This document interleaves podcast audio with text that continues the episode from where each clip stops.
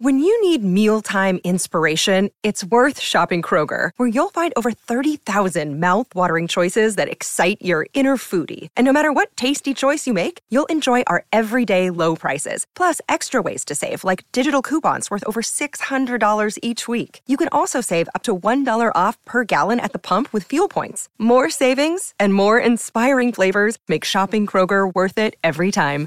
Kroger, fresh for everyone. Fuel restrictions apply. Sport is our religion, and here is Smithy's sermon. Yes, I was sparked again this morning uh, by this headline that I read from Inoke Afeaki, who I think is one of the very good guys in rugby. Had uh, a bit to do with him. I interviewed him a lot. A real common sense, a former Tongan Test player.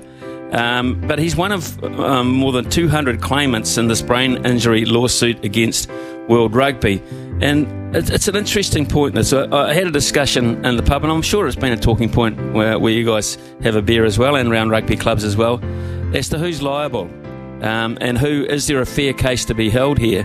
Uh, I spoke to two or three blokes in, who drink in our group. Uh, they played club rugby. One or two have played rep rugby as well, and they say, look, it's you know, it's it's a very sad state of affairs. But the fact of the matter is, they say we played the game under the rules as it was at the time. We knew entering into any game of rugby there was going to be physical contact. Uh, two of these guys were forwards and uh, they were up front boys, and they said, Look, we knew it was going to be tough. We knew that every now and then we were going to take a blow to the head, and every now and then we might get knocked out, or every now and then we, you know, we, we were going to be in a situation where we're going to be a bit uncomfortable. But that came with the territory. That's how we played the game back in the day, under the rules it was, under the officiating levels that it was. And they're pretty okay with the whole situation. Now, I don't know whether these guys have got lasting uh, head effects because of it. Uh, I just put it down to the alcohol sometimes when I hear some of the nonsense they talk. But I'll be, I, I, I don't know. I don't know whether, you know, they're still relatively young men at some stage in the future.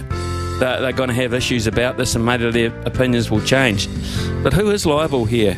I mean, we all have played sport, or a lot of us have played sport who uh, work on this station or have uh, listened to this station. Uh, a lot of us have played top line sport. There are dangers. I mean, in cricket, there was dangers uh, of being hit in the head uh, prior to helmets. But that was the way the game was played back then. We didn't know any better. We didn't know that that was the legislation it was played under. You faced the West Indies back in the early 70s without helmets. You took them on. Lillee and Thomson, uh, you know, took Bob Willis and John Snow and these guys prior to helmets. They were very, very fast bowlers. They hit you in the head. It can't have been good for you, can it? But you played. They were the rules that you played under at the time.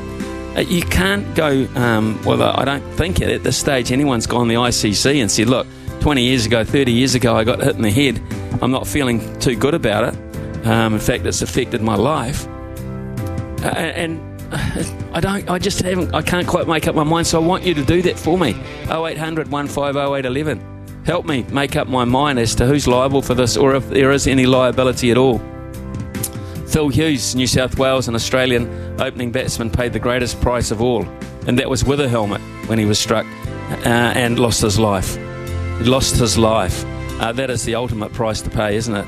But there are so many injuries uh, uh that we've heard about in rugby. So many people uh, with uh, motor neurons disease who can perhaps relate it back to their rugby playing days.